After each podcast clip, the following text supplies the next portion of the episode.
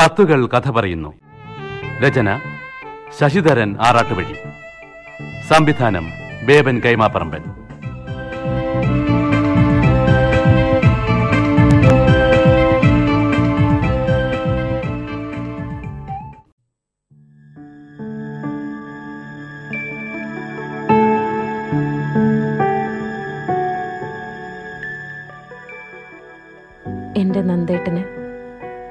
വിരസമായ ദിനങ്ങളായിരുന്നു പോയ ആഴ്ച എനിക്ക് സമ്മാനിച്ചത്.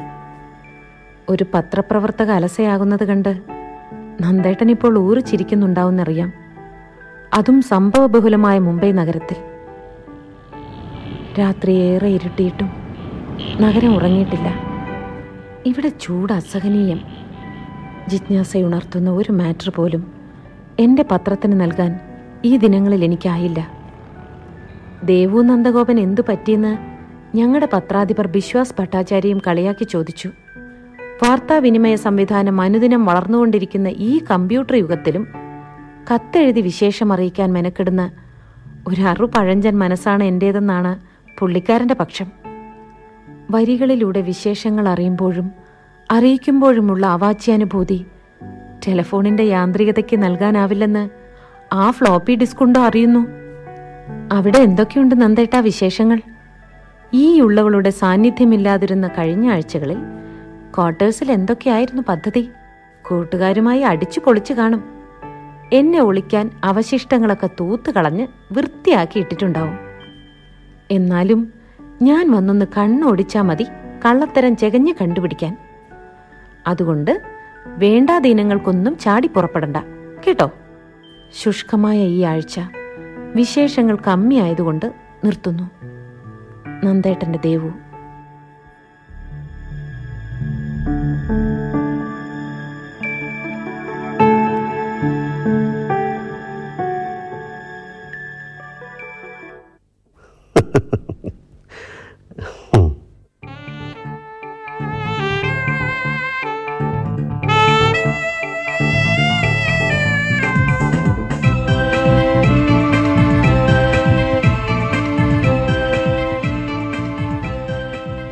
കത്തുകൾ കഥ പറയുന്നു. നാടകരചന ശശിധരൻ ആറാട്ടുവഴി. അഭിനേതാക്കൾ Mohanlal Ganeshan Kochupreman Aliya Joseph Gancis Pallippuram Jayakumar Bhagyalakshmi Sharada Nair V S Kaladevi Lolitha.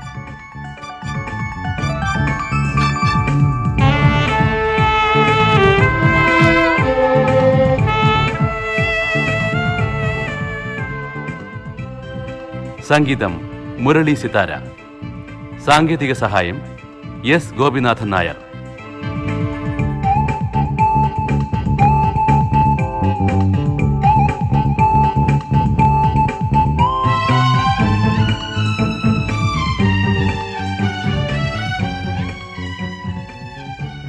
സംവിധാനം ബേബൻ കൈമാപ്പറമ്പൻ.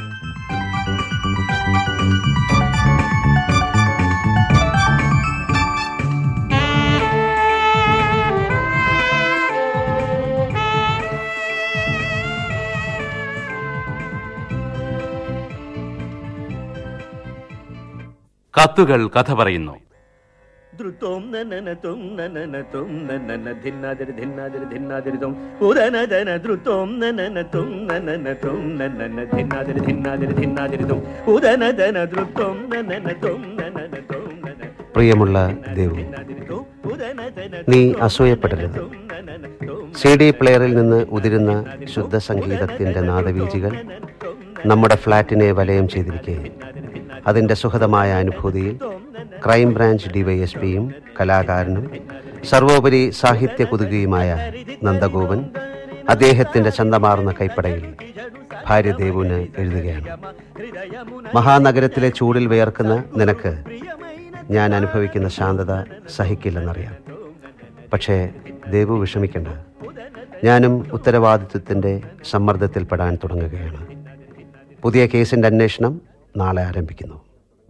ലോക്കൽ പോലീസ് ഏറ്റെടുത്ത് അന്വേഷണം തുടങ്ങിയതാണ് പൗരസമിതിക്കാരുടെ പ്രക്ഷോഭത്തെ തുടർന്ന് അന്വേഷണം ഞങ്ങളുടെ ഡിപ്പാർട്ട്മെന്റിന് കൈമാറി. ആർക്കിയോളജി ഡിപ്പാർട്ട്മെന്റിൽ എത്തിനോളജിസ്റ്റായ ഹരിദാസിന്റെ ഭാര്യ അഖില ഗ്യാസ് സിലിണ്ടർ ലീക്കായി വെന്തു മരിച്ചു. കൊലപാതകമാണെന്നാണ് ആരോപണം. ഹരിദാസ് അഖില ദമ്പതികൾക്ക് നമ്മളെപ്പോലെ കുട്ടികളില്ല. ഇരുവർക്കും ഏകദേശം നമ്മുടെ തന്നെ പ്രായം. സ്ത്രീ പീഡനത്തിന് ഇരയായതാണ് തന്റെ മകളെന്ന് അഖിലയുടെ മാതാപിതാക്കൾ ശഠിക്കുന്നു. നീ ഒരു ഇൻവെസ്റ്റിഗേറ്റീവ് ജേർണലിസ്റ്റ് അല്ലേ നിനക്ക് എന്തു തോന്നുന്നു? പ്രഥമ വിവര റിപ്പോർട്ടുകൾ വിരൽ ചൂണ്ടുന്നതും കൊലപാതകത്തിലേക്ക് തന്നെയാണ്. ആ കൃത്രിമ സൗന്ദര്യത്തിന്റെ ചാരിത തുളുമ്പി നിൽക്കുന്ന ആ യുവതിയെ കത്തിച്ച് ചാമ്പലാക്കിയത് ഭർത്താവ് തന്നെയാണോ എന്നാണ് അറിയേണ്ടത്. നിന്റെ പത്രപ്രവർത്തക ബുദ്ധി ഈ കത്ത് കിട്ടിയാലുടൻ പ്രവർത്തന നിരതമാകുമെന്ന് എനിക്കറിയാം. അവിടെ സ്കൂപ്പൊന്നും കിട്ടിയില്ലെങ്കിലും ബോറടിക്കണ്ട ഭർത്താവ് ഏറ്റെടുത്തിരിക്കുന്ന ഈ കേസ് നിന്റെ ചുഴിഞ്ഞ ബുദ്ധിയുടെ മൂശയിലിട്ടൊന്ന് പദം വരുത്തി നോക്കുക. ഞാൻ നാളെ ആ വീട് സന്ദർശിക്കുന്നുണ്ട്. ഹരിദാസിനെ ചോദ്യം ചെയ്യുന്നുമുണ്ട്. തുടർന്ന് വിശദാംശങ്ങൾ അറിയിച്ചുകൊണ്ടേയിരിക്കാം.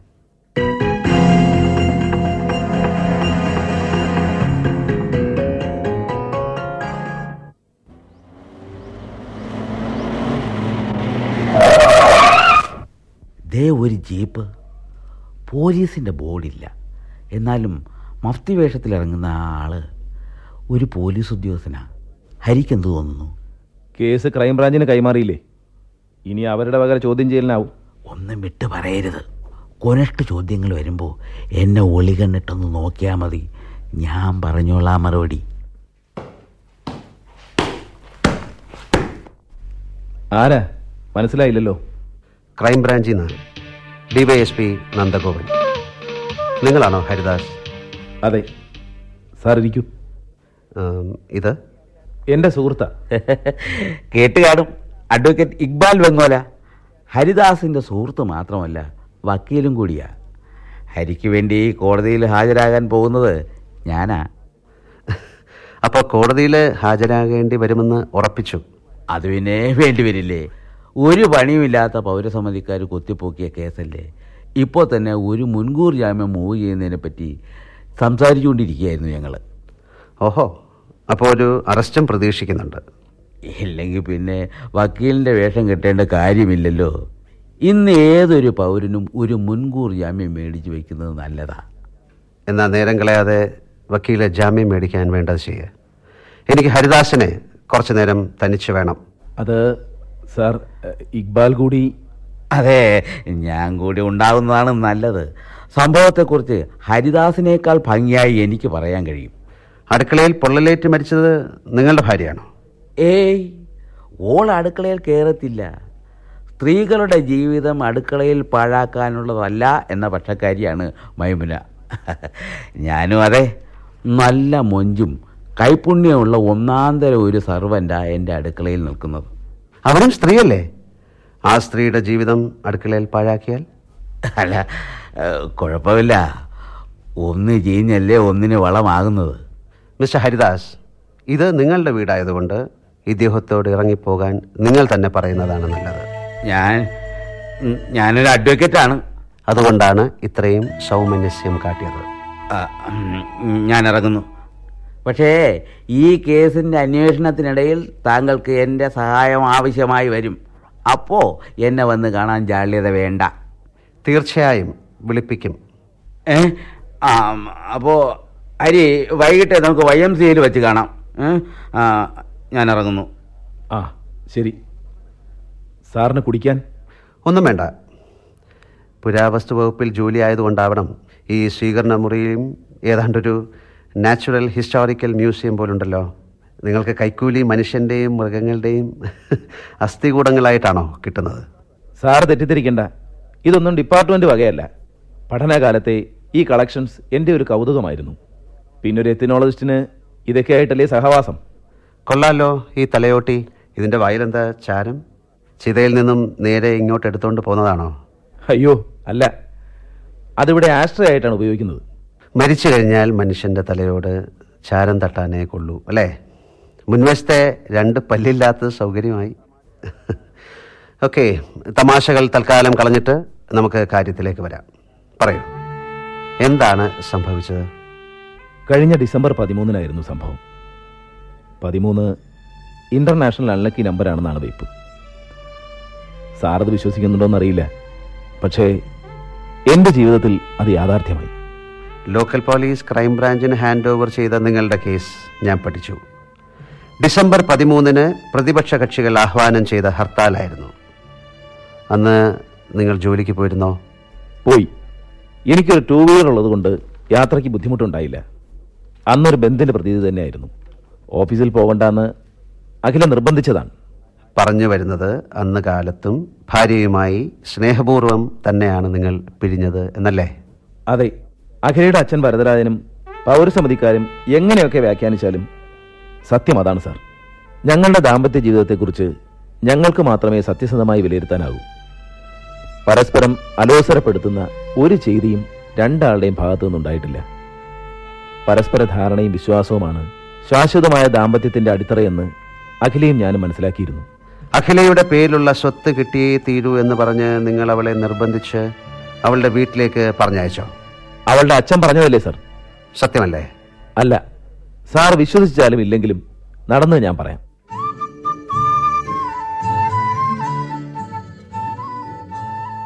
പ്രകൃതി രമണീയമായ കായൽക്കരയിലെ പന്ത്രണ്ട് ഏക്കറോളം വരുന്ന തെങ്ങിൻ തോപ്പിന് നടുവിലാണ് അഖിലയുടെ വീട്. നാലുകെട്ടും നടുമുറ്റവുമുള്ള പഴയ മാതൃകയിലുള്ള വീട്. വിലമതിക്കാനാകാത്ത ഈ സമ്പത്ത് കണ്ടുകൊണ്ടാണ് ഞാൻ അവളെ വിവാഹം ചെയ്തതെന്ന് സാർ തെറ്റിദ്ധരിച്ചേക്കും. പക്ഷേ അല്ല. വിവാഹാലോചന വേളയിൽ സ്ത്രീധനമായിട്ട് എന്ത് തരുമെന്ന് ഞാനോ എന്റെ വീട്ടുകാരോ ചോദിച്ചിട്ടില്ല. അഖിലേക്ക് അവർ കൊടുത്ത ആഭരണങ്ങൾ ബാങ്ക് ലോക്കറിലുണ്ട്. ഹൗസിംഗ് ലോണും എന്റെ കയ്യിലുണ്ടായിരുന്ന കരുതലും കൊണ്ടാണ് ഞാൻ ഈ വീട് വെച്ചത്. ഇടയ്ക്കൊക്കെ ഞങ്ങൾ ഒന്നിച്ച് അവളുടെ വീട്ടിലേക്ക് പോകുമെന്നല്ലാതെ അവിടെ നിന്ന് ഒരു സഹായവും ഞാൻ ചോദിച്ചിട്ടുമില്ല പ്രതീക്ഷിച്ചിട്ടുമില്ല. സംഭവം നടക്കുന്നതിന് ഒരാഴ്ച മുമ്പ് ഞങ്ങൾ അവിടെ പോയിരുന്നു.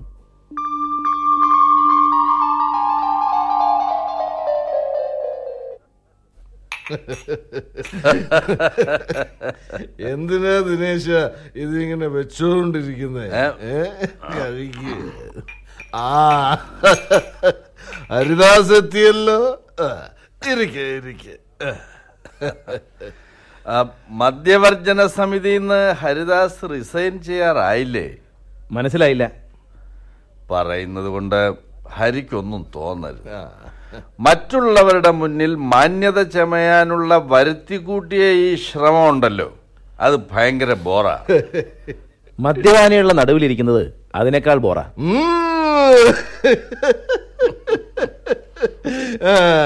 ഇല്ല ഹരി. അധികം ഇരുത്തി ബോറടിപ്പിക്കത്തില്ല.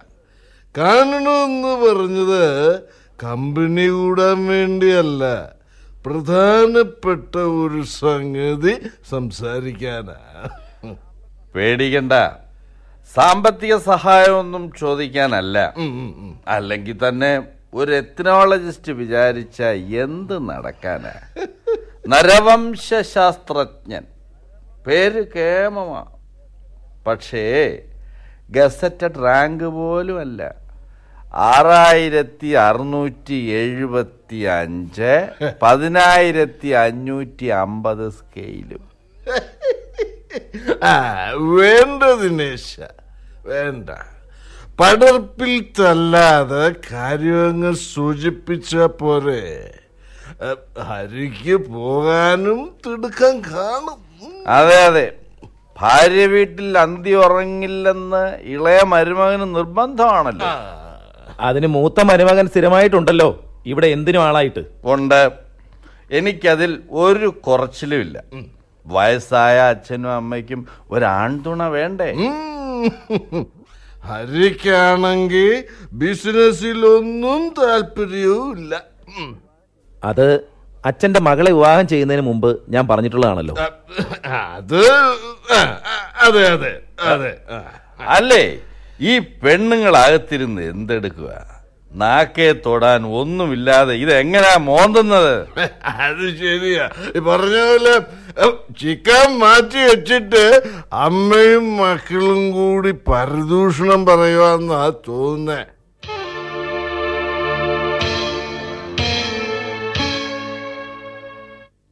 ജാനു. ജാനുവേ. എന്തോ? ഞങ്ങളിവിടെ ഇരിപ്പുണ്ട്. അത് മറക്കണ്ട. മുറ്റത്തുനിന്ന് വിളി തുടങ്ങി. അരുന്ധതി ദേ നീ ഇതാ മിക്സിയിലൊന്ന് ചതച്ചെടുത്തേ. ഞാൻ ഈ സാലഡ് അരിഞ്ഞെടുക്കട്ടെ. അഖിലേ നീ അമ്മയ്ക്ക് അതൊന്ന് ചതച്ചുകൊട്. ചുമ്മാ കൈയും കെട്ടി നോക്കി നിന്നാൽ എങ്ങനാ? അച്ഛനെയും ഭർത്താവിനെയും മദ്യമൂട്ടാനുള്ള ചേച്ചിയുടെ ഒരു ശുഷ്കാന്തി കണ്ടില്ലേ? അമ്മയും ഈ തോന്നിയാസത്തിന് കൂട്ടി നിൽക്കണതാ എനിക്ക് മനസ്സിലാവാത്തത്. അതേ ആണുങ്ങൾ അധ്വാനം കഴിഞ്ഞ് ഇടയ്ക്കൊക്കെ ഒന്നോ രണ്ടോ പെഗ് കഴിക്കുന്നത് നല്ലതാ. ഒരു ദുശീലവും ഇല്ലാതെ മര്യാദരാമന്മാരായി നടക്കുന്നവരെ എന്തിനു കൊള്ളാം? അമ്മയ്ക്കും ചേച്ചിയുടെ അഭിപ്രായം തന്നെയാ? എനിക്കൊന്നും അറിയത്തില്ലേ. നിങ്ങളുടെ അച്ഛൻ പറയുന്നത് അനുസരിക്കാനേ ഞാൻ പഠിച്ചിട്ടുള്ളൂ. അതുകൊണ്ടാ ഇക്കണ്ട നേട്ടമൊക്കെ ഉണ്ടായത്. ഈനാം ബേച്ചിക്ക് മരപ്പെട്ടി കൂട്ട്. ആരടി ഈനാം പേച്ചി ആരടി മരപ്പട്ടി? ഛേ എന്താ ചേച്ചി ഇത്? പിച്ചാത്തി മാറ്റിപ്പിടി. അഹങ്കാരം കുറെ കൂടുന്നുണ്ട് നിനക്ക്. അരുന്ധതി എന്താ മോളെ ഇത്? അവൾ ഒരു തമാശ പറഞ്ഞതല്ലേ? തമാശ. അസൂയാണമ്മേ അസൂയ. അസൂയോ? ചേച്ചിയോടോ? എന്തിന്? എന്റെ ഭർത്താവ് ബിസിനസ് ചെയ്ത് നാല് കാശുണ്ടാക്കുന്നതിന്റെ അസൂയ. നിനക്ക് മാത്രമല്ല നിന്റെ കെട്ടിയവനും ഉണ്ടാ മാനസിക രോഗം. ഒരു എൻ ജി ഒക്ക് വന്നാലും പോയാലും എന്തോ കിട്ടാനാ? കിട്ടുന്നത് കൊണ്ട് ഞങ്ങൾ ഒതുങ്ങി കഴിഞ്ഞോളാം. ചേച്ചിയുടെ അടുത്ത് സഹായം ചോദിച്ചു വരില്ല. പോരെ. നിങ്ങൾ ഇങ്ങനെ മുഖത്തോട് മുഖം നോക്കിയാൽ ഉടനെ കീരിയും പാമ്പും പോലെ പെരുമാറുന്നത് കുറച്ച് കഷ്ടമാണ്. മുമ്പില്ലായിരുന്നല്ലോ ഈ പ്രകൃതമൊന്നും. ചേച്ചി ഇപ്പോ ഉന്നതങ്ങളിൽ സ്വാധീനമുള്ള കോടീശ്വരനായ ബിസിനസ്സുകാരന്റെ ഭാര്യയല്ലേ? അപ്പൊ പിന്നെ ഇത്തിരി അഹങ്കാരവും പൊങ്ങച്ചവും തലേ കയറിയില്ലെങ്കിൽ എങ്ങനെയാ? ദേ നിലത്ത് നിക്കടി. രണ്ടു വർഷം കൂടുതൽ പഠിച്ചെന്ന് കരുതി തലയിൽ കയറാൻ നോക്കണ്ട. എന്റെ സ്വഭാവം നീ വിചാരിച്ചാൽ ഒന്നും മാറത്തില്ല. അയ്യോ ഞാനിങ്ങനെ തെറ്റിദ്ധരിച്ചിട്ടില്ലേ? ആ പിന്നെ എന്നോടുള്ള ദേഷ്യം പാത്രത്തിനോട് തീർക്കണ്ട. വല്ലപ്പോഴും നീ ഇങ്ങോട്ട് എഴുന്നള്ളുന്നത് വഴക്കടിക്കാനാണോ? ഇല്ലമ്മേ. ഞാൻ നിൽക്കുന്നത് കൊണ്ട് വഴക്ക് വേണ്ട. ഞങ്ങൾ പോയേക്കാം. പക്ഷെ വിളിച്ചു വരുത്തി അപമാനിക്കരുതെന്ന് അച്ഛനോടൊന്ന് പറഞ്ഞേക്ക്. മോളെ അഖിലേ നിക്ക്.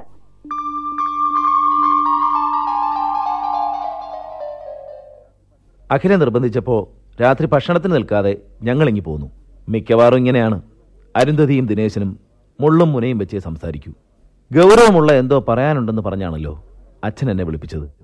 മടക്കയാത്രയിലാണ് അക്കാര്യം ഞാൻ അഖിലെ അറിയിച്ചത്. എന്തായിരുന്നു വരദരാജൻ പറഞ്ഞ ഗൗരവമേറിയ കാര്യം? കായൽക്കരയിൽ പണിയാൻ പോകുന്ന ടൂറിസ്റ്റ് കോംപ്ലക്സിനെ പറ്റി.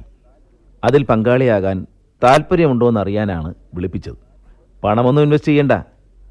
പ്രോജക്റ്റിൽ ഒരു ചെറിയ ഷെയർ എനിക്ക് തരും. പകരം അഖിലേക്ക് കായൽക്കരയിലുള്ള ഷെയർ വിട്ടുകൊടുക്കണം അഖിലയോട് ആലോചിച്ചിട്ട് പറയാമെന്ന് ഞാൻ പറഞ്ഞു. പക്ഷേ വിവരം അറിഞ്ഞപ്പോൾ അഖില വല്ലാതെ ചൊടിച്ചു ടൂറിസ്റ്റ് കോംപ്ലക്സിൽ ഷെയർ ഹോൾഡർ ആകുന്നോന്ന് അമ്മായി അച്ഛൻ ചോദിച്ചു. കെട്ടിയോളോട് ആലോചിക്കട്ടെ എന്ന് പറഞ്ഞ് എന്റെ ആളിങ് പോന്നു. പിന്നെ ഞാൻ എന്ത് വേണം? ഷെയർ വേണമെന്ന് പറയണമായിരുന്നു. ആ പ്രോജക്റ്റ് നടന്നാലല്ലേ ഷെയർ എന്താ? നടക്കില്ലേ? പ്ലാനൊക്കെ അപ്രൂവൽ ആയി കഴിഞ്ഞു. അടുത്ത മാസം തറക്കല്ലിടുക നടക്കില്ല ഹരിയേട്ടാ. അഖില അത് നടത്തിക്കില്ല. മോൾ എന്തായി പറയുന്നത്? അച്ഛന്റെ സ്ഥലം. അച്ഛൻ ഇഷ്ടമുള്ളത് ചെയ്യുന്നു. അപ്പോ ആ സ്ഥലത്ത് നമുക്കൊരവകാശം ഇല്ലെന്നാണോ? അഖില ഹരിദാസനിലല്ലാതെ മറ്റൊന്നിലും എനിക്കൊരു അവകാശവുമില്ല ഇത്രയ്ക്ക് ആദർശവാദി ആയാലേ ആളുകൾ പൊക്കിയെടുത്ത് മ്യൂസിയത്തിൽ കൊണ്ടുവയ്ക്കും. മിക്കവാറും ചേട്ടന്റെ പുരാവസ്തു വകുപ്പ് തന്നെ അത് ചെയ്തേക്കും. പിന്നെ എനിക്കൊന്ന് കാണണമെങ്കിൽ ടിക്കറ്റ് എടുക്കേണ്ടി വരും. ചിരിക്കണ്ട ചിരിക്കണ്ട. അച്ഛൻ ആർജിച്ചത് മാത്രമല്ല മുത്തശ്ശിയുടെ വക പാരമ്പര്യ സ്വത്ത് കൂടിയാ അത് ഹരിയേട്ടന് വേണ്ടെങ്കിൽ വേണ്ട പക്ഷെ എന്റെ കുഞ്ഞിന് വേണം. കൊള്ളാം. ജനിച്ചിട്ടില്ലെന്നത് പോട്ടെ. ജന്മത്തിന്റെ സൂചന പോലും ഇല്ലാത്ത കുഞ്ഞിന് സ്വത്തോ? എന്നാര് പറഞ്ഞു? ഏ? നേരാണോ ഈ പറയുന്നത്? അതേന്ന്. എന്നിട്ട് ഇതുവരെ പറയായിരുന്നത് എന്താ? അയ്യടാ ചുമ്മാ അങ്ങ് പറഞ്ഞാ മതിയോ? അതിന് നേരം കാലവും നോക്കണ്ടേ? നിനക്ക് കുസൃതരം കുന്നായ്മയൊക്കെ കുറച്ച് കൂടുന്നുണ്ട്. ഏ എന്താ വിളിച്ചത്? നീ എന്നോ ഇതാണുങ്ങളുടെ ഒരു സ്വഭാവം. അമ്മയാവാൻ പോകുന്നു അറിഞ്ഞതേ ഉള്ളൂ. മോളെ എന്നുള്ള വിളി മാറ്റി നീ എന്നായി ഇനിയിപ്പോ വയറ് ചാടുമ്പം എന്താണാവോ സംബോധന? ഓ തോറ്റു ഞാൻ. പക്ഷേ അതെന്റെ മുമ്പിൽ മാത്രം മതി. മറ്റുള്ളവരുടെ മുന്നിൽ വേണ്ട. അതുകൊണ്ടാണ് ഞാൻ തീരുമാനിച്ചത്. കായൽക്കരയിലെ വസ്തുവിൽ അവരങ്ങനെ വിജയം കെട്ടിപ്പടുക്കണ്ട എന്ന് പേരിനൊരു ഷെയറും തന്നിട്ട് ആ കണ്ണായ ഇടം തട്ടിയെടുക്കാനുള്ള ബുദ്ധിയുള്ള. ദേ എന്റെ പെണ്ണ് പിന്നെ അസൂയക്കാരി പെണ്ണുങ്ങളെ പോലെ ചിന്തിച്ചു തുടങ്ങുന്നു. അസൂയയോ അത്യാഗ്രഹമോ അല്ല ഹരിയേട്ടാ. പഴമക്കാർ പറയുന്നത് പോലെ അവിടെ തേങ്ങ ഉടയ്ക്കുമ്പോ നമുക്ക് ചിരട്ടെങ്കിലും ഉടയ്ക്കണ്ടേ ചേച്ചിയുടെ മോനെ പോലെ നമ്മുടെ കുഞ്ഞിനെ ഊട്ടിയിലൊന്നും അയച്ചു പഠിപ്പിച്ചില്ലേലും അവനെ ഒരു ഡിഗ്രിക്കാരനെങ്കിലും ആക്കണ്ടേ? അതിനൊക്കെ എന്റെ വരുമാനം ധാരാളം മതി. പക്ഷെ വലുതാവുമ്പോ അവൻ അവകാശപ്പെട്ടത് നമ്മൾ നേടിക്കൊടുക്കാഞ്ഞത് എന്താന്ന് അവൻ ചോദിച്ച? എന്ത് സമാധാനം പറയും നമ്മൾ? അതുകൊണ്ട് ചേട്ടൻ കുറച്ചു ദിവസത്തേക്ക് സിനിമയിലും നീണ്ട കഥകളിലുമൊക്കെ കാണുന്ന ആന്റി ഹീറോ ആകുന്നു മനസ്സിലായില്ല. ഓഹരിയും കൊണ്ട് വീട്ടിൽ കയറിയാ മതിയെന്നും പറഞ്ഞ് ചേട്ടൻ എന്നെ എന്റെ വീട്ടിലേക്ക് പറഞ്ഞയക്കുന്നു. സ്വത്ത് കിട്ടിയില്ലെങ്കിൽ ഡൈവോഴ്സ് അഖിലേ. നിയന്ത്രണം വിടണ്ട. ഇങ്ങനെ ചില അഭ്യാസങ്ങൾ കാണിച്ചില്ലേൽ അച്ഛനും ആ ദിനേശപ്രഭുവും പൊങ്ങച്ച ചേച്ചിയും കൂടി നമ്മളെ ചവിട്ടി തേക്കും. പാരമ്പര്യമായി കിട്ടിയ സ്വത്ത് അവകാശമാ ഔദാര്യമല്ല. ഒരാഴ്ചത്തെ വേർപാട് എന്റെ ചേട്ടൻ സഹിച്ചേ പറ്റൂ. വേണ്ട ഞാൻ സമ്മതിക്കില്ല. നിന്റെ കുസൃതി എന്റെ വ്യക്തിത്വത്തെ ബാധിക്കുന്നു അഭിനയമാണെങ്കിലും മറ്റുള്ളവരുടെ മുമ്പിൽ ഒരു സ്ത്രീധന പീഡനക്കാരനാകാൻ എനിക്ക് വയ്യ. നിർത്ത്. നിങ്ങൾ നിങ്ങളെ വല്ലാതെ ആദർശവൽക്കരിക്കാൻ ശ്രമിക്കുന്നുണ്ട്. സാർ ഞാൻ മതി. അത്രയ്ക്കങ്ങ് സ്വയം നല്ല പിള്ള ചമയാൻ നോക്കണ്ട. ഈ സംസാരം തുടർന്നാൽ നിങ്ങളുടെ ഭാര്യ പറഞ്ഞ പോലെ പുരാവസ്തു വകുപ്പിലേക്കല്ല പൂജപ്പരയ്ക്കയക്കും ഞാൻ കാട് കയറാതെ മര്യാദയ്ക്ക് കാര്യം പറയൂ. നിങ്ങളുടെ വിലക്ക് വകവയ്ക്കാതെ അഖില അവളുടെ വീട്ടിലേക്ക് പോയി അല്ലേ? അതെ പക്ഷേ ഒരാഴ്ച അവൾക്കവിടെ നിൽക്കാനായില്ല. മൂന്നിന്റെ അന്ന് നിറകണ്ണുകളുമായി അവൾ മടങ്ങിപ്പോന്നു.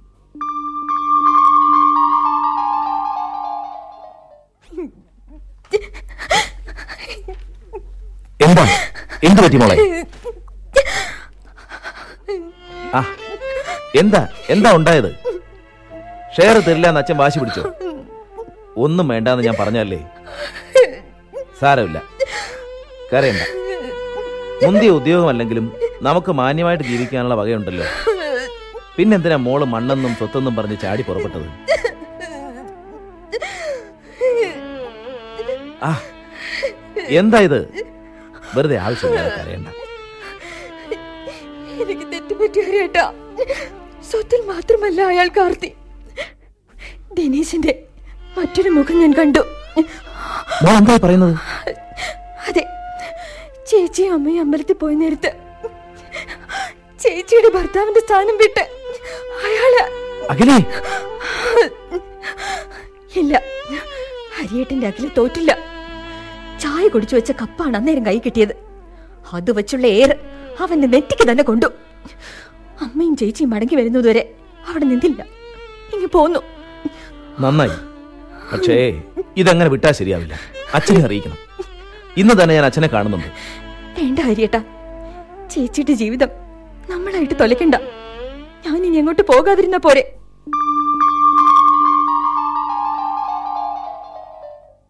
അതോടെ ആ പ്രശ്നം കഴിഞ്ഞില്ലേ? ഇല്ല എനിക്കത് ഉള്ളിൽ ഒതുക്കാനായില്ല അഖിലെ അറിയിക്കാതെ ഞാൻ ദിനേശിനെ ചെന്ന് കണ്ടു. എന്തായിരുന്നു അയാളുടെ പ്രതികരണം? അഖിലയ്ക്ക് അവനോട് താല്പര്യമുണ്ടായിരുന്നത്രേ അത് നടക്കാതെ വന്നപ്പോ തന്നെ അവഹേളിക്കാൻ മനഃപൂർവം അവൾ കെട്ടിച്ചമച്ച കഥയാണെന്ന് പറഞ്ഞു. എന്റെ പൗരുഷത്തെ വരെ അവഹേളിച്ച് സംസാരിച്ചു അവൻ. അവിടെയും ക്ഷമാശീലനായ ഒരു ആദർശവാദിയായി നിങ്ങളെല്ലാം കേട്ടുനിന്നു ഒരളവോളം സാറിന്റെ വിലയിരുത്തൽ സത്യമാണ്. അവനെ ശാരീരികമായി നേരിടാനുള്ള കെൽപ്പ് എനിക്കില്ലാതെ പോയി. അവന്റെ നെറ്റിയിലെ ബാൻഡേഡ് സത്യത്തിന്റെ സാക്ഷിയാണെന്ന് ഓർത്ത് ഞാൻ സ്വയം സമാധാനിച്ചു. പിന്നീട് എന്താ ഉണ്ടായത്?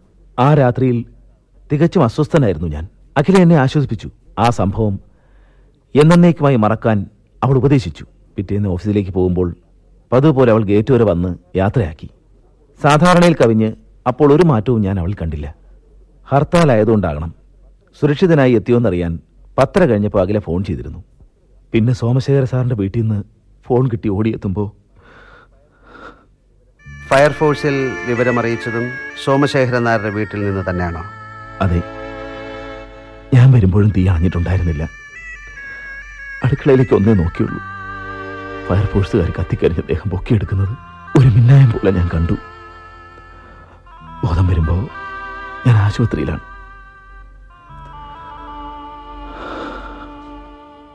അതൊരിക്കലും ഒരാത്മഹത്യയോ കൈപ്പിഴയോ അല്ല സർ. നിസാര കാര്യങ്ങൾ പോലും സൂക്ഷ്മതയോടെ കൈകാര്യം ചെയ്യുന്ന അവളുടെ നോട്ടക്കുറവുകൊണ്ട് ഗ്യാസ് സിലിണ്ടർ ലീക്ക് ചെയ്ത് തീ പടർന്നു പിടിക്കാൻ ഒരു സാധ്യതയുമില്ല. ആരോ സിലിണ്ടർ മനഃപൂർവം തുറന്നുവിട്ട് തീ ഉരസിയതാവണം. ആരെ? ആരെയാണ് നിങ്ങൾക്ക് സംശയം? അവനെ അവനെ തന്നെ ദിനേശനെ. ഒരാഗ്രഹം തോന്നിയാൽ പിന്മാറുന്നവനല്ലവൻ. അത് സാധിക്കാൻ എന്ത് പൈശാചിയ നീക്കവും നടത്തും. പത്താം ക്ലാസ് പോലും പാസ്സായിട്ടില്ലാത്ത അവൻ ജീവിതം വെട്ടിപ്പിടിച്ചത് എങ്ങനെയാണ് അവന്റെ സമ്പന്നതയ്ക്ക് പിന്നിൽ ഒരുപാട് പേരുടെ കണ്ണീരുണ്ട്. അന്ന് അവൻ വീട്ടിൽ വന്നിരിക്കണം. എന്റെ അകലെ കീഴ്പ്പെടുത്താൻ ശ്രമിച്ചു കാണും. ശരിയാവാം. അടുക്കളയിൽ ഗ്ലാസുകളും പ്ലേറ്റുകളും പൊട്ടിച്ചിതറിക്കിടന്നതായി എഫ് ഐ ആറിൽ കാണുന്നുണ്ട്. ഒരുപക്ഷെ അത് മരണവെപ്രാളത്തിൽ അഖില സ്വയം ചെയ്തതായി കൂടെ? അങ്ങനെയാണെങ്കിൽ അടുക്കളയ്ക്ക് പിന്നാമ്പുറത്ത് മുറ്റത്ത് നിന്ന് കിട്ടിയ സിഗരറ്റ് ലാമ്പോ സാർ. ദിനേശൻ സ്മോക്കറാണോ? അതെ.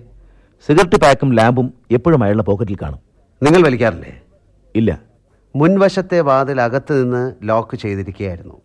അടുക്കള വാതിൽ കത്തിക്കരിഞ്ഞു പോയതുകൊണ്ട് ലോക്ക് ചെയ്തിരുന്നോ എന്ന തിട്ടമില്ല. ഈ രണ്ട് വാതിലുകളല്ലാതെ പുറത്തേക്ക് മറ്റു വാതിലുകളില്ല. കരിഞ്ഞ വാതിൽ പാളി അകത്തിയാണ് ഫയർഫോഴ്സുകാർ അകത്ത് കടന്നത്. പുറത്തു നിന്നൊരാൾക്ക് ഈ കൃത്യത്തിൽ പങ്കുണ്ടെങ്കിൽ അയാൾ കിച്ചൺ ഡോർ വഴിയാകണം രക്ഷപ്പെട്ടത്. പോകുന്ന പോക്കിൽ അബദ്ധത്തിൽ. സിഗരറ്റ് ലാമ്പ് നിലത്ത് വീണിരിക്കാം. അങ്ങനെ തന്നെയാവും സാർ സംഭവിച്ചത്. ഡ്രോയിങ് റൂമിലോ ബെഡ്റൂമിലോ മൽപ്പിടുത്തം നടന്ന ലക്ഷണമൊന്നും കണ്ടില്ല. വായിച്ചു കൊണ്ടിരുന്ന നിലയിൽ ഒരു വനിതാ മാഗസിൻ ബെഡിൽ കണ്ടു. അപ്പോൾ അഖില ബെഡ്റൂമിൽ വായിച്ചു കൊണ്ട് കിടന്നപ്പോഴാകണം കോളിംഗ് ബെൽ കേട്ടത്. പുറത്താരാ വന്നിരിക്കുന്നത് എന്ന് ഡോറിൽ ഫിറ്റ് ചെയ്തിരിക്കുന്ന ലെൻസിലൂടെ അകത്ത് നിന്ന് നോക്കിയാൽ കാണാമല്ലോ. കാണാം. ദിനേശനാണ് വന്നിരുന്നെങ്കിൽ അഖില വാതിൽ തുറന്ന് അയാളെ അകത്ത് കയറാൻ അനുവദിക്കുമായിരുന്നോ? അത് ഒരുപക്ഷെ അഖില ഡോർ തുറന്നിട്ട് സിറ്റൗട്ടിലെങ്ങാനും ഇരിക്കുകയായിരുന്നെങ്കിൽ ദിനേശന് വന്ന പാടെ അകത്ത് കയറിക്കൂടെ? ദിനേശനെ തന്നെയാണ് നിങ്ങൾക്ക് സംശയം. ഈ സംശയം എന്തുകൊണ്ട് ലോക്കൽ പോലീസിന്റെ മൊഴിയിൽ നിങ്ങൾ ഉന്നയിച്ചില്ല? ആ സമയത്ത് അങ്ങനെ ഒരു ആലോചന പോയില്ല. പിന്നീട് നിങ്ങളുടെ വക്കീൽ സുഹൃത്ത് ഇക്ബാൽ വെങ്ങോലയുമായി ആലോചിച്ച് കണ്ടെത്തിയ നിഗമനമാവും. അല്ല സർ. നിങ്ങൾ ഉച്ചയ്ക്ക് ചോറ് കൊണ്ടുപോവുകയല്ലേ പതിവ്? അതെ. ഡിസംബർ പതിമൂന്നാം തീയതി അതായത് സംഭവ ദിവസം. നിങ്ങളുടെ തന്നെ വാക്കുകൾ കടമെടുത്ത് പറഞ്ഞാൽ ആ അശുഭദിനത്തിലും നിങ്ങൾ ചോറ് കൊണ്ടുപോയി. യെസ് കൊണ്ടുപോയി. പിന്നെ ഉച്ചയ്ക്ക് എന്തിനാണ് നിങ്ങൾ ഇവിടെ വന്നത്? ഞാനോ? ഞാൻ വന്നില്ല. വന്നില്ലെങ്കിൽ ഒന്നരയ്ക്കും രണ്ടരയ്ക്കും ഇടയ്ക്ക് നിങ്ങൾ ഓഫീസിൽ നിന്ന് എങ്ങോട്ടാണ് പോയത്? പെട്ടെന്നൊരു സ്ഥലം കണ്ടെത്താനാവുന്നില്ല അല്ലേ? ഞാൻ ഞാൻ ഇത്ര കൺഫ്യൂഷൻ ഉണ്ടാവാൻ അത്ര പിന്നിലല്ലല്ലോ ഡിസംബർ പതിമൂന്ന്. അതൊരു നരവംശ ശാസ്ത്രജ്ഞന്റെ കണക്കിൽ അതൊരു വലിയ കാലയളവാണെന്ന് വരുമോ? അല്ല സർ. ഞാൻ സത്യം പറയാം. എന്റെ ഒരു ഫ്രണ്ട് മദ്രാസ് മെയിൽ വന്ന് റെയിൽവേ സ്റ്റേഷനിൽ വിളിച്ചു. ഓട്ടോ ഇല്ലാത്തത് കൊണ്ട് അവനെ പിക്ക് ചെയ്ത് വീട്ടിൽ കൊണ്ടാക്കേണ്ടി വന്നു. ഈ ഒരു പരോപകാര പ്രവൃത്തി പറയാൻ എന്തിനായിരുന്നു ഒരു വൈമുഖ്യം? അത് ഓഫീസ് സമയത്തായിരുന്നത് കൊണ്ട് അപ്പോൾ ആദർശത്തിന് നിരക്കാത്തത് ചിലപ്പോഴൊക്കെ ചെയ്യേണ്ടി വരും അല്ലേ? ഹരിദാസിന്. സത്യത്തിൽ സംഭവിച്ചത് എന്താണെന്ന് ഞാൻ പറയാം. ദിനേശൻ പറഞ്ഞതുപോലെ അഖിലയ്ക്ക് ദിനേശിനോട് താല്പര്യമുണ്ടായിരുന്നു അനാവശ്യം പറയരുത് sir. Cool down cool down Akhila പറയാതെ തന്നെ നിങ്ങളത് മനസ്സിലാക്കിയിരുന്നു. കായൽക്കരയിലെ ഷെയർ വാങ്ങി വന്നാൽ മതി എന്ന് പറഞ്ഞ് അഖിലയെ അവളുടെ വീട്ടിലേക്ക് അയച്ചത് നിങ്ങൾ തന്നെയാണ്. ഷെയർ ഇല്ലാതെ വെറും കൈയോടെ മടങ്ങി വന്ന അവളെ നിങ്ങൾ പീഡിപ്പിച്ചു. ഡിസംബർ പതിമൂന്നാം തീയതി പതിവില്ലാതെ ഉച്ചയ്ക്ക് നിങ്ങൾ വീട്ടിൽ വന്നു. ദിനേശനുമായുള്ള ബന്ധം ആരോപിച്ച് നിങ്ങൾ വീണ്ടും അഖിലയെ മർദ്ദിച്ചു. മുൻവാതിൽ അകത്ത് നിന്ന് ലോക്ക് ചെയ്യാൻ നിങ്ങൾ മറന്നില്ല. പീഡനം താങ്ങാനാവാതെ ഉറക്ക നിലവിളിച്ച അവളുടെ വായ നിങ്ങൾ പൊത്തി. ശ്വാസം നഷ്ടപ്പെട്ട് ബോധരഹിതയായി അഖില നിലത്ത് വീണു. മരിച്ചെന്ന് കരുതി ഗ്യാസ് സിലിണ്ടർ തുറന്നു വിട്ടിട്ട് അടുക്കള വാതിൽ ചാരി നിങ്ങൾ പിന്നാമ്പുറത്തെത്തി. സിഗരറ്റ് ലൈറ്റ് ഡോറിന്റെ വിടവിൽ വെച്ച് കത്തിച്ചു. തീ ആളിപ്പടർന്ന വെപ്രാളത്തിൽ നിങ്ങൾ അറിയാതെ ലൈറ്റർ തെറിച്ച് നിലത്ത് വീണു. നിങ്ങൾ ഓടി മുൻവശത്ത് വന്ന് സ്കൂട്ടറിൽ കയറി ഓഫീസിലേക്ക് തന്നെ പാഞ്ഞു. അപ്പോൾ സമയം രണ്ട് മണി കഴിഞ്ഞ് മുപ്പത്തിയഞ്ച് മിനിറ്റ്. സാറിന്റെ കണ്ടെത്തൽ നൂറ് ശതമാനവും ശരിയാണ്. നിങ്ങൾ ഇത്രയും വാചാലനായത് അബദ്ധമായി പോയെന്ന് ഇപ്പൊ തോന്നുന്നു അല്ലേ? പക്ഷേ സാറിന്റെ നിഗമനത്തിൽ അക്ഷന്തവ്യമായ ഒരു തെറ്റുപറ്റി. തെറ്റോ? എവിടെയാണ് തെറ്റിയത്? സിഗരറ്റ് വലിക്കാത്ത എന്റെ കയ്യിൽ സിഗരറ്റ് ലാമ്പ് എങ്ങനെ വരും? എല്ലാം അന്വേഷണ ഉദ്യോഗസ്ഥൻ തന്നെ കണ്ടെത്തുന്നത് മോശമല്ലേ ഹരി? കുറ്റവാളികൾ തന്നെ പൂരിപ്പിക്കാനായി ചില സമസ്യകൾ പൂരിപ്പിക്കാതെ വിടും. അതെന്റെ ഒരു ദുശീലമാണ്. അപ്പോൾ കുറ്റം സമ്മതിച്ച സ്ഥിതിക്ക് നമുക്ക് പുറപ്പെടാം. ആര് കുറ്റം സമ്മതിച്ചു? സാറിന്റെ കണ്ടെത്തൽ നൂറ് ശതമാനവും ശരിയാണെന്നല്ലേ ഞാൻ പറഞ്ഞുള്ളൂ. ലോക്കൽ പോലീസ് വിട്ടുകളഞ്ഞ കണ്ണികൾ സാർ വിദഗ്ധമായി കൂട്ടിച്ചേർത്തു. പക്ഷേ ഇപ്പോൾ എന്റെ അമ്മായി അച്ഛനും പൗരസമിതിക്കാരും സംശയിക്കുന്നത് പോലെ സാർ എന്നെ തന്നെ സംശയിക്കുന്നു. അന്വേഷണ ചുമതല സാറിനാണെന്ന് അറിഞ്ഞപ്പോൾ എന്റെ ജീവിതം തട്ടിപ്പറിച്ചവന് അർഹിക്കുന്ന ശിക്ഷ കെട്ടുമല്ലോ എന്ന് ഞാൻ ആശ്വസിച്ചു. അതുകൊണ്ടാണ് ഒരുറ്റ സുഹൃത്തിനോടെന്ന പോലെ ഞാൻ എല്ലാം തുറന്നു പറഞ്ഞത്. പക്ഷേ സാർ അവരുടെ മെഗാഫോൺ ആകുമെന്ന് ഒരിക്കലും ഞാൻ കരുതിയില്ല. മിസ്റ്റർ ഹരിദാസ് നിങ്ങൾ അതിര് കടക്കുന്നു. Sorry sir. തീവ്രമായ ദുരന്തത്തിൽപ്പെട്ട് തളർന്നു പോയ ഒരുവൻ ആത്മഹത്യക്ക് മുതിരാത്തത് നേരിയ പ്രതീക്ഷ ബാക്കി നിൽക്കുന്നുണ്ട് മാത്രം. അഖിലയുടെ ജീവൻ അപഹരിച്ചവൻ ശിക്ഷിക്കപ്പെടും എന്ന പ്രതീക്ഷയിലാണ് ഞാൻ ഇന്നും ദിവസങ്ങൾ തള്ളി നീക്കുന്നത്. സാറിന് എന്നെ സഹായിക്കാൻ കഴിയില്ലേ? എന്നെ സംശയിച്ചോളൂ. പക്ഷെ ആ സംശയത്തിൽ സത്യം മറഞ്ഞു പോകരുന്നൊരു അപേക്ഷയുള്ളൂ ശരി. ഇപ്പോൾ ഞാൻ ഇറങ്ങുന്നു. സംശയത്തോടെ തന്നെ.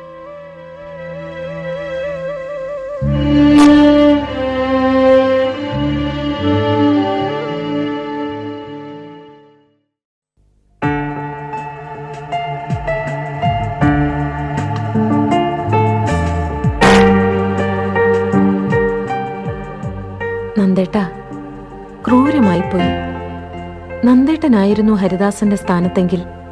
ഒന്ന് ചിന്തിച്ചു നോക്കൂ. ഹരിദാസ് ആദർശം അഭിനയിക്കുന്നവനാണെന്നൊന്നും എനിക്ക് തോന്നിയിട്ടില്ല. അയാൾക്ക് അഖിലയെ കൊലപ്പെടുത്താനാവില്ല. ഒരിത്തിരി കള്ളം ഉള്ളിലുള്ള ഒരുവന് ഒരിക്കലും ഭാര്യയെ പറ്റി ഇത്ര സ്നേഹവായ്പോടെ പറയാൻ കഴിയില്ല. കഴിയുമായിരുന്നെങ്കിൽ എന്റെ അസാന്നിധ്യത്തിൽ നന്ദേട്ടൻ മറ്റുള്ളവരോട് എന്നെ പുകഴ്ത്തി പറഞ്ഞിട്ടുള്ളതൊക്കെ അഭിനയമായിരുന്നു എന്ന് എനിക്ക് തിരുത്തേണ്ടി വരും. ഒന്നും മുഖവിലക്കെടുക്കരുതെന്നറിയാം. പ്രത്യേകിച്ചൊരു പോലീസ് ഉദ്യോഗസ്ഥൻ. നന്ദേട്ടൻ സൂചിപ്പിച്ചതുപോലെ ദിനേശൻ അന്ന് അവിടെ വന്നിരിക്കാൻ സാധ്യതയില്ല.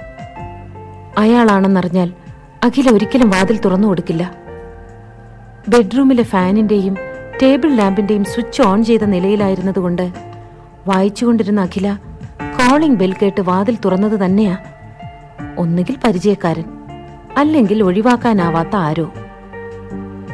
അഡ്വക്കേറ്റ് ഇക്ബാൽ വെങ്ങോല ഹരിദാസിന്റെ സുഹൃത്താണെന്നല്ലേ പറഞ്ഞത്? ഇനിയൊരു പക്ഷേ അയാളാകുമോ? മനസ്സ് പതറാൻ അധിക നേരമൊന്നും വേണ്ടല്ലോ. ദിനേശന് തോന്നിയതുപോലൊരു വൃത്തികെട്ട അത്യാഗ്രഹം വെങ്ങോലയ്ക്കും തോന്നരുതോ? നന്ദേട്ടന്റെ ദേവു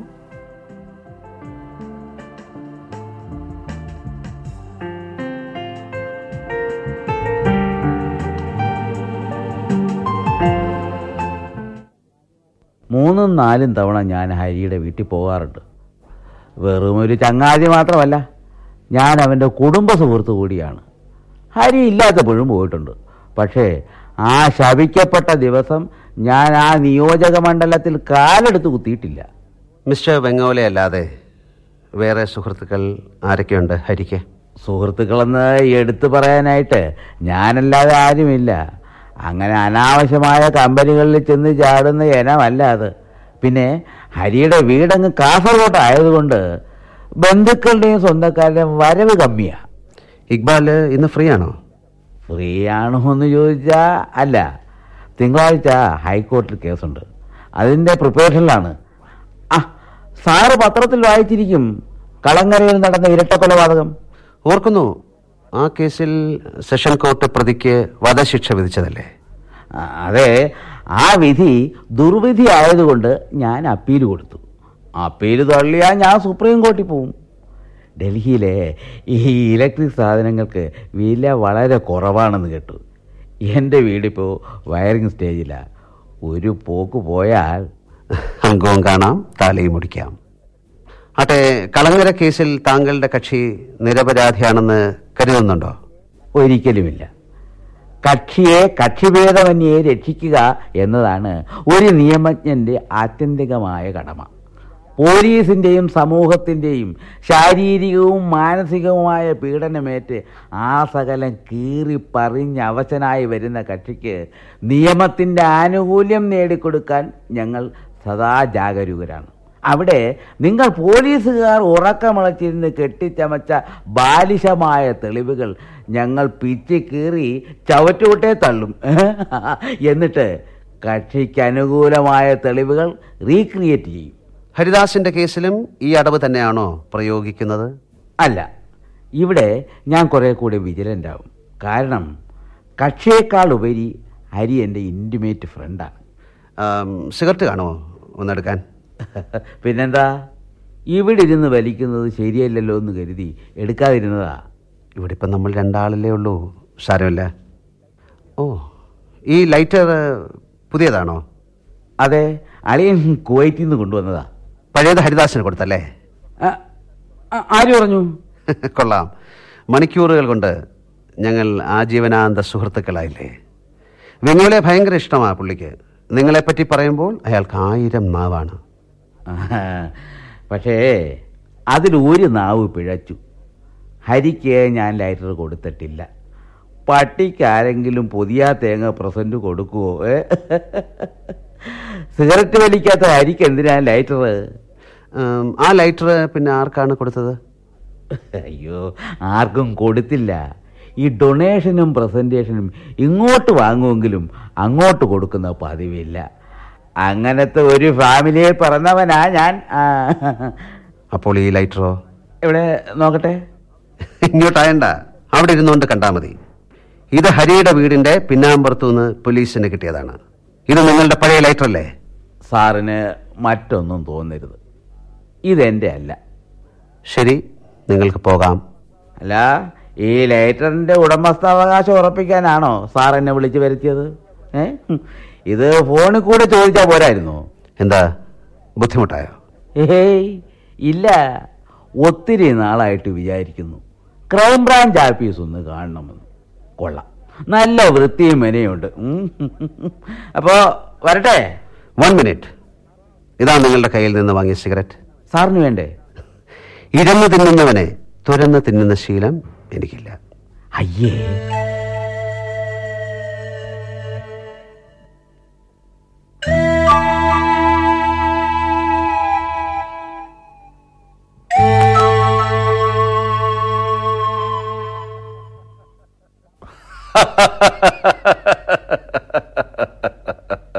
സ്റ്റോപ്പ് ഇതൊക്കെ കേട്ടാൽ ചിരിക്കാതെ എന്ത് ചെയ്യും സാർ അത് മാത്രമല്ല അവൻ പറഞ്ഞു നടക്കുന്നത്. പൗരസമിതി സംഘടിപ്പിച്ച കേസ് ക്രൈംബ്രാഞ്ചിനെ കൊണ്ട് അന്വേഷിപ്പിക്കാൻ കാശെറിഞ്ഞതും ഞാനാണെന്നാ. സാറിനറിയാലോ? സാർ എന്നെ വിളിപ്പിച്ച ഈ നേരത്തല്ലാതെ മുമ്പ് എപ്പോഴെങ്കിലും സാറിനെ കാണാനോ സ്വാധീനിക്കാനോ ഞാൻ ഇവിടെയോ സാറിന്റെ താമസ സ്ഥലത്തോ വന്നിട്ടുണ്ടോ? എന്റെ ചോദ്യത്തിനുള്ള മറുപടി അല്ലിത് ഞാൻ പറഞ്ഞല്ലോ. അഖിലയും എന്റെ ഭാര്യയുമായിട്ട് അല്ലറ ചില്ലറ സൗന്ദര്യ പിണക്കമൊക്കെ ഉണ്ടായിട്ടുണ്ട്. ചേച്ചിയും അനിയത്തിയുമാണെന്ന് പറഞ്ഞിട്ടെന്താ? രണ്ടും പെണ്ണല്ലേ? എങ്കിലും ചേട്ടൻ എന്ന നിലയിലുള്ള ആദരവും ബഹുമാനവും അവൾ എനിക്ക് തന്നിരുന്നു. ചേച്ചിയുടെ ഭർത്താവായിട്ടല്ലാതെ എപ്പോഴെങ്കിലും അവൾ നിങ്ങളെ കണ്ടിരുന്നോ? ചോദിച്ച സ്ഥിതിക്ക് പറയാം. എന്നെ കാണുമ്പോഴൊക്കെ ഒരു പ്രത്യേക ഭാവമായിരുന്നു അവൾക്ക്. തെറ്റിദ്ധരിക്കണ്ട ഞാനങ്ങനെ ഏകഭാര്യാവ്രതക്കാരനൊന്നും അല്ല എന്റെ തൊഴിലുമായി ബന്ധപ്പെട്ട അത്തരം വിക്രിയകൾക്ക് ധാരാളം അവസരങ്ങളുമുണ്ട്. പക്ഷേ അഖിലയുടെ നോട്ടവും കിന്നാരവും ഒക്കെ അപക്വമായ ഒരു മനസ്സിന്റെ ചാബല്യമായി ഞാൻ കണ്ടിട്ടുള്ളൂ. ചിലപ്പോഴൊക്കെ ക്രൂരമായ നോട്ടം കൊണ്ട് ഞാൻ ആ കുട്ടിയെ താക്കീത് ചെയ്തിട്ടുമുണ്ട്. മറിച്ചൊരു നോട്ടവും നിങ്ങളിൽ നിന്ന് അവൾ കേൾക്കേണ്ടി വന്നിട്ടില്ല. പറഞ്ഞല്ലോ സാർ. ഞാൻ അത്ര മാന്യനൊന്നുമല്ല. മദ്യവ്യവസായിയായ എനിക്ക് ഒന്നും ഒളിച്ചു വയ്ക്കാനുമില്ല.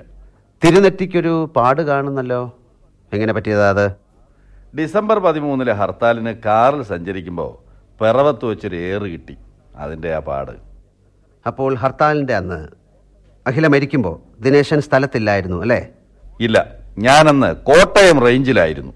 മൊബൈൽ ഫോണിൽ വിവരം കിട്ടിയാണ് വന്നത്. അഖിലയുടെ കൊലപാതകത്തെ സംബന്ധിച്ച് കൂടുതലായിട്ട് എന്തെങ്കിലും പറയാനുണ്ടോ? ആട്ടിൻ തോലിട്ട ചെന്നായാണ് ഹരിദാസ്. ഒന്നല്ല ഒൻപത് മുഖമാണ് അവനുള്ളത്. അതിസുന്ദരിയായ അഖിലയുടെ ഭർത്താവാകാൻ ഒരു യോഗ്യതയുമില്ലാത്ത വെറും ഒരു എൻ ജി ഒ ഭാരിച്ച സ്വത്തിനു വേണ്ടി അവളെ കൊന്നതാണ്. അഖിലയെ കൊന്നതുകൊണ്ട് ഹരിദാസിന് സ്വത്ത് കിട്ടോ?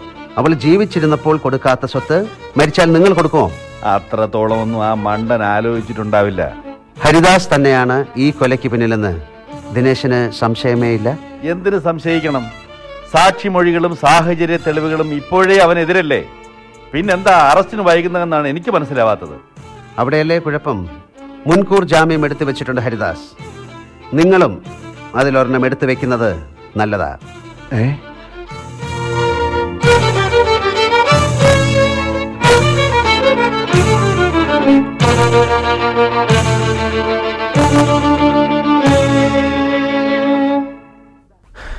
അങ്കിൾ എന്താ? എന്താ ഉണ്ടായത്? ഹാ നിന്ന് കിതയ്ക്കാതെ കാര്യം പ്രവഹിച്ച ക്രൈംബ്രാഞ്ച് ഡിവൈഎസ്പി നന്ദഗോപൻ വീട്ടിൽ വന്നിരുന്നു. എന്തിന്? അങ്കിളിന്റെ ഫ്രണ്ട് ഹരിദാസ് സാറിന്റെ വീടിന് പിന്നിലുള്ള പ്ലേ ഗ്രൗണ്ടിലല്ലേ ഞങ്ങൾ ക്രിക്കറ്റ് കളിക്കിയ പതിവ്? അതെ. ഒരിക്കൽ ഞാൻ അവിടെ ഉണ്ടായിരുന്നപ്പോ തെറിച്ച് വീണ പന്തെടുക്കാൻ റോഹിത്തൻ വന്നിരുന്നല്ലോ. മൂന്ന് നാല് പ്രാവശ്യം അങ്ങനെ ബോൾ ഇപ്പുറത്ത് പോയപ്പോ ഞാൻ ചെന്ന് എടുത്തിട്ടുണ്ട്. ഇതൊരു ശീലമാക്കണ്ടെന്ന് അഖിൽ ആന്റി തമാശയ്ക്ക് പറയുകയും ചെയ്തു. അതിന് ക്രൈംബ്രാഞ്ചിന് ഇതിലെന്ത് കാര്യം? തമാശ അവരുടെ ബ്രാഞ്ച് അല്ലല്ലോ ഡിസംബർ പതിമൂന്നാം തീയതി ഹർത്താലിന്റെ അന്ന് ഞാൻ ബോൾ എടുക്കാൻ അവിടെ ചെന്നിരുന്നോ എന്ന് ചോദിച്ചു. എടാ വാഹനങ്ങൾ നിരത്തിലിറക്കരുതെന്നല്ലേ ഹർത്താൽ ആഹ്വാനം ചെയ്തിരുന്നുള്ളൂ. ക്രിക്കറ്റ് ബോൾ എടുക്കരുതെന്ന് അവർ പറഞ്ഞിട്ടില്ലല്ലോ. ആ പിന്നെന്ത് ചോദിച്ചു? ഞാൻ സിഗരറ്റ് വലിക്കുമോ എന്ന്. ഓ ഇതെന്തൊരു കൂത്ത്. കൊലക്കേസ് അന്വേഷിക്കാൻ ഇറങ്ങിയ ആൾ സിഗരറ്റ് വലിക്കുന്ന ആളിനെ തപ്പി നടക്കണോ? ആ കാശ് മുടക്കി സിഗരറ്റ് വാങ്ങി വലിക്കുന്ന ശീലം കാണത്തില്ലായിരിക്കും. ഡാഡി ഫോൺ ചെയ്തപ്പോ മമ്മിയ കാര്യം പറഞ്ഞത്. ഡാഡിയാ പറഞ്ഞത് പെട്ടെന്ന് അങ്കിളിനെ വന്നൊന്ന് കാണാൻ. തരക സാർ ഇപ്പൊ എവിടെയുണ്ട്? കൽക്കത്തയില. മറ്റന്നാൾ വരും. ആ റോയിച്ചൻ പേടിക്കണ്ട. നമുക്ക് ഒരു മുൻകൂർ ജാമ്യം എടുത്തു വെക്കാം. അതെന്നാത്തിനാ? എന്നാ ശ്രദ്ധിച്ച് കേട്ടോണം. നമ്മുടെ കാലയിൽ ഒരു മുള്ളു കയറിയാൽ അത് പുറത്ത് ചാടിക്കാൻ മുള്ളുകൊണ്ട ഭാഗത്തിന്റെ ചുറ്റുവട്ടത്ത് നമ്മൾ ശരിക്കൊന്ന് ഞെക്കാറില്ലേ? അതെ. ആ അതുപോലെ സമൂഹ ശരീരത്തിൽ തറയ്ക്കുന്ന മുള്ളാണ് ക്രൈം. ക്രൈം പുറത്തു കൊണ്ടുവരാൻ ആ പരിസരത്തുള്ളവരെ ചിലപ്പോൾ ചെറുതായിട്ടൊന്ന് ഞെക്കേണ്ടി വരും. ചിലപ്പോൾ നിരപരാധികളും അതിൽ പെട്ടേക്കാം. ആട്ടെ ഡിസംബർ പതിമൂന്നാം തീയതി പന്തെടുക്കാൻ അകത്ത് കയറിയിട്ട് മോന് വേണ്ടാധീനം വല്ലതും തോന്നിയോ? അങ്കിൾ. അല്ല ഈ ഇന്റർനെറ്റ് യുഗത്തിൽ നിങ്ങളെപ്പോലുള്ള ഫാസ്റ്റ് ഫുഡ് മനസ്സുകളെ വിശ്വസിക്കാൻ കൊള്ളത്തില്ല. അതുകൊണ്ട് ചോദിച്ചു പോയതാ. അന്ന് ഞാൻ കളിക്കാൻ ഗ്രൗണ്ടിൽ വന്നതാ. പക്ഷെ വിനുവും ടോമിയും അനന്തും ഒന്നും വന്നില്ല. കുറെ നേരം നിന്നിട്ട് ഞാനങ്ങ് പോയി. അപ്പോ അഖിൽ ആന്റി മുറ്റത്ത് തുണി തിരുമ്മി വിരിക്കുന്നത് കണ്ടു. ഒരു ഹായ് പോലും പറയാതെയാ ഞാൻ പോന്നത്. ഒരു ഹായ് പറയാമായിരുന്നില്ലേ? പറഞ്ഞിരുന്നെങ്കിൽ? പറയാത്തതിലുള്ള ദുഃഖം ഒഴിവാക്കാമായിരുന്നു. ആ ഡിവൈഎസ്പി ഇനി എന്നെ ചോദ്യം ചെയ്യുവോ അങ്കിൾ? റോഹിച്ചൻ ധൈര്യമായിട്ട് പോയി ക്രിക്കറ്റ് കളിച്ച് വിക്കറ്റഡ് ഞാൻ മുൻകൂർ ജാമ്യത്തിന്റെ പേപ്പേഴ്സ് ഒന്ന് നീക്കട്ടെ.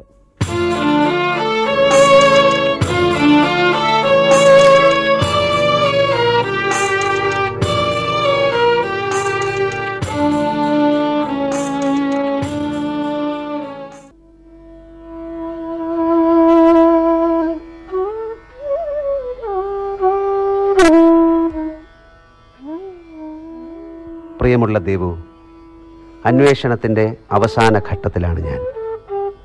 ദുരൂഹതകൾ വലയം ചെയ്ത ദിവസങ്ങൾ താണ്ടി ഇപ്പോൾ ഒരു നിഗമനത്തിലെത്തിച്ചേരാമെന്ന് മനസ്സ് മന്ത്രിക്കുന്നു.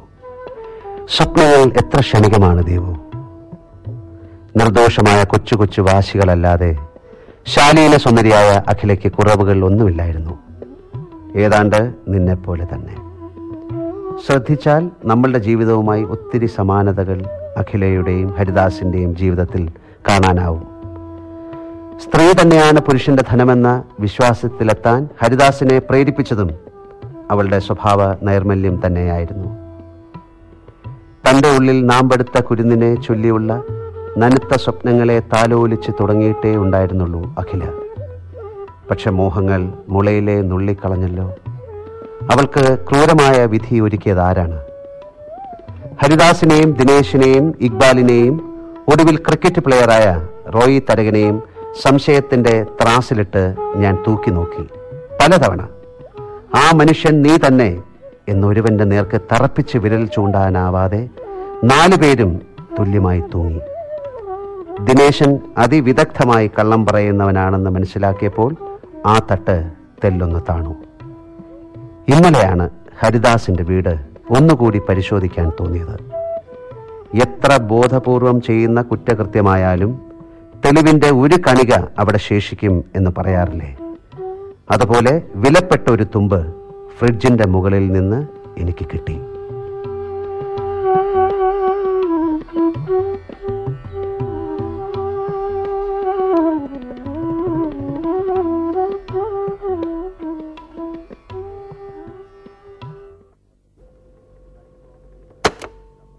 ദാ ഇപ്പോൾ ടേപ്പ് ഓട്ടോ സ്റ്റോപ്പായി കാസറ്റ് തിരിച്ചിടുന്നില്ല. എത്രയും വേഗം ഈ കത്ത് എഴുതി പെട്ടിയിലിട്ടാലേ സമാധാനമുള്ളൂ.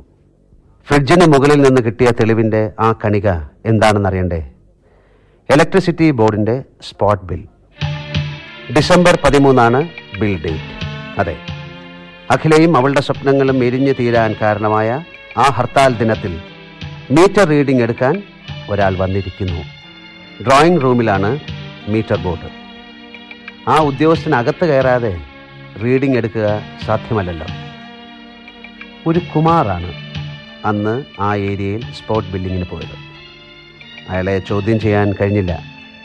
ഭാര്യയെയും രണ്ട് മക്കളെയും കൂട്ടി അയാൾ വെക്കേഷൻ ടൂറിലാണ് മറ്റന്നാളെ മടങ്ങി വരൂ. ദേവു എന്റെ നിഗമനം ശരിയല്ലേ? കുമാറിന്റെ ഭാര്യയും മക്കളും ഒന്നും അറിയാതെ സുഖവാസ കേന്ദ്രങ്ങളിലെ ഉല്ലാസകരമായ നിമിഷങ്ങളിലൂടെ കടന്നു പോവുകയാവും ഇപ്പോൾ. അവർക്ക് സ്നേഹസമ്പന്നനായ ആ മനുഷ്യന്റെ ഒരു നിമിഷം അയാളുടെ കയ്യിൽ നിന്നും വഴുതിപ്പോയ സത്യം അവരുണ്ടോ അറിയുന്നു? ദേവു മറ്റന്നാൾ അവർ മടങ്ങിയെത്തും. അന്ന് തീയതി പതിമൂന്നാണ്. ആ ദിവസം അവരുടെ ജീവിതത്തിലെ അശുഭദിനമാകുമോ?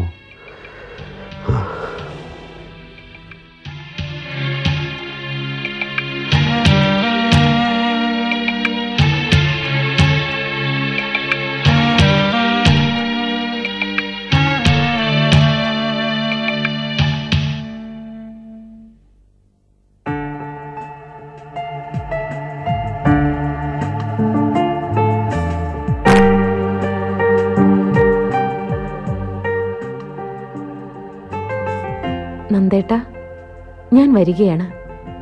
പത്രത്തിന്റെ ആവശ്യവുമായി ബന്ധപ്പെട്ടാണ് ഈ വരവ്.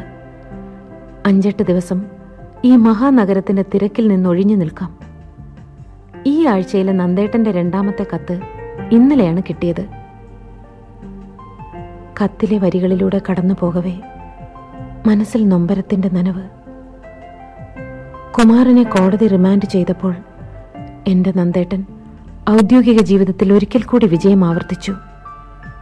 പക്ഷേ അയാളുടെ ഭാര്യയും കുട്ടികളെയും കുറിച്ച് ഓർത്തപ്പോൾ നമ്മൾ എന്തിനാണ് ഇതൊക്കെ ഓർക്കുന്നതെന്ന് നന്ദേട്ടൻ ചോദിച്ചേക്കാം. നേരാണ്. മറ്റുള്ളവരുടെ വേദനയെപ്പറ്റി ചിന്തിക്കാൻ പോയാൽ നീതി എങ്ങനെ നടപ്പാക്കാനാവും? ഏത് നിമിഷമാണ് മനുഷ്യനിലെ മൃഗം ഉണരുന്നതെന്ന് നിർവചിക്കാനാവില്ലല്ലോ. കുമാർ കുറ്റം സമ്മതിച്ചുവെന്നല്ലാതെ സംഭവത്തെക്കുറിച്ച് നന്ദേട്ടൻ വിസ്തരിച്ചെഴുതിയില്ലല്ലോ. നടന്നത് ഇങ്ങനെയാവുമെന്ന് നന്ദേട്ടന്റെ ഈ ഇൻവെസ്റ്റിഗേറ്റീവ് ജേർണലിസ്റ്റ് കരുതുന്നു.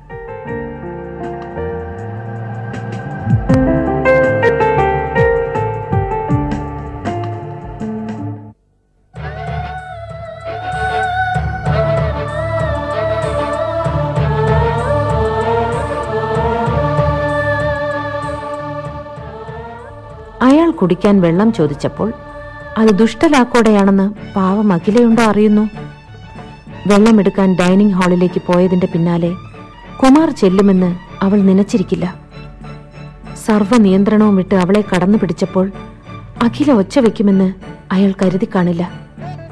വായി ബലമായി അമർത്തിപ്പിടിച്ചപ്പോൾ ശ്വസിക്കാനാവാതെ ബോധം കെട്ട് നിലം പതിച്ച് അവൾ മരിച്ചെന്ന് ആ മൃഗം കരുതിയിരിക്കും. വലിച്ചിഴച്ച് കിച്ചണിൽ കിടത്തിയിട്ട് ഗ്യാസ് തുറന്നുവിട്ട് തീ കൊളുത്തി പിൻവാതിലിലൂടെ ഓടിയകന്നപ്പോൾ രക്ഷപ്പെടലിലേക്കാണ് ആ ഓട്ടമെന്ന് അയാൾ തെറ്റിദ്ധരിച്ചു. പഴയ വീട് വാങ്ങി പുതുക്കി പണിയുമ്പോൾ മീറ്റർ ബോർഡ് പുറത്തു മാറ്റി സ്ഥാപിക്കാനുള്ള സാമാന്യ വിവേകം ഹരിദാസിന് ഇല്ലാതെ പോയല്ലോ. ആ അവിവേകത്തിന് ബലിയാടായതോ പാവം അഖില. ഈ ദുരന്തം ഒരു സ്ത്രീക്ക് ഉണ്ടാവാതിരിക്കട്ടെ. നിഷ്കളങ്കയായ അഖിലയെക്കുറിച്ചുള്ള ദുഃഖസ്മരണയോടെ ഞാൻ നിർത്തുന്നു. നന്ദേട്ടന്റെ മാത്രം ദേവു.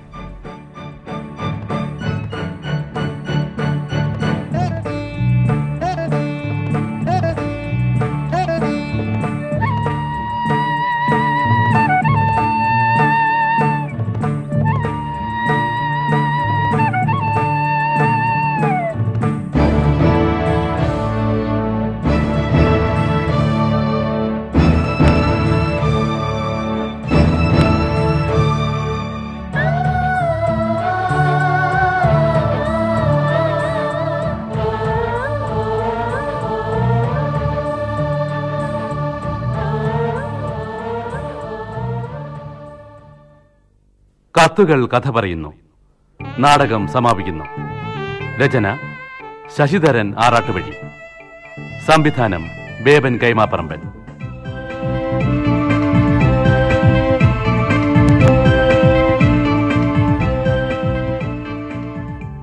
കഥാപാത്രങ്ങളും ശബ്ദം നൽകിയവരും DYSP Nandagopan Mohanlal Haridas Ganeshan Dineshan Aliyar Iqbal Bengola Kochupreman Bharatharajan Joseph Gancis Roy Tharakan Pallippuram Jayakumar Devu Nandagopan Bhagyalakshmi Akhila B S Kaladevi Janu Sharada Nair Arundhati Lolitha.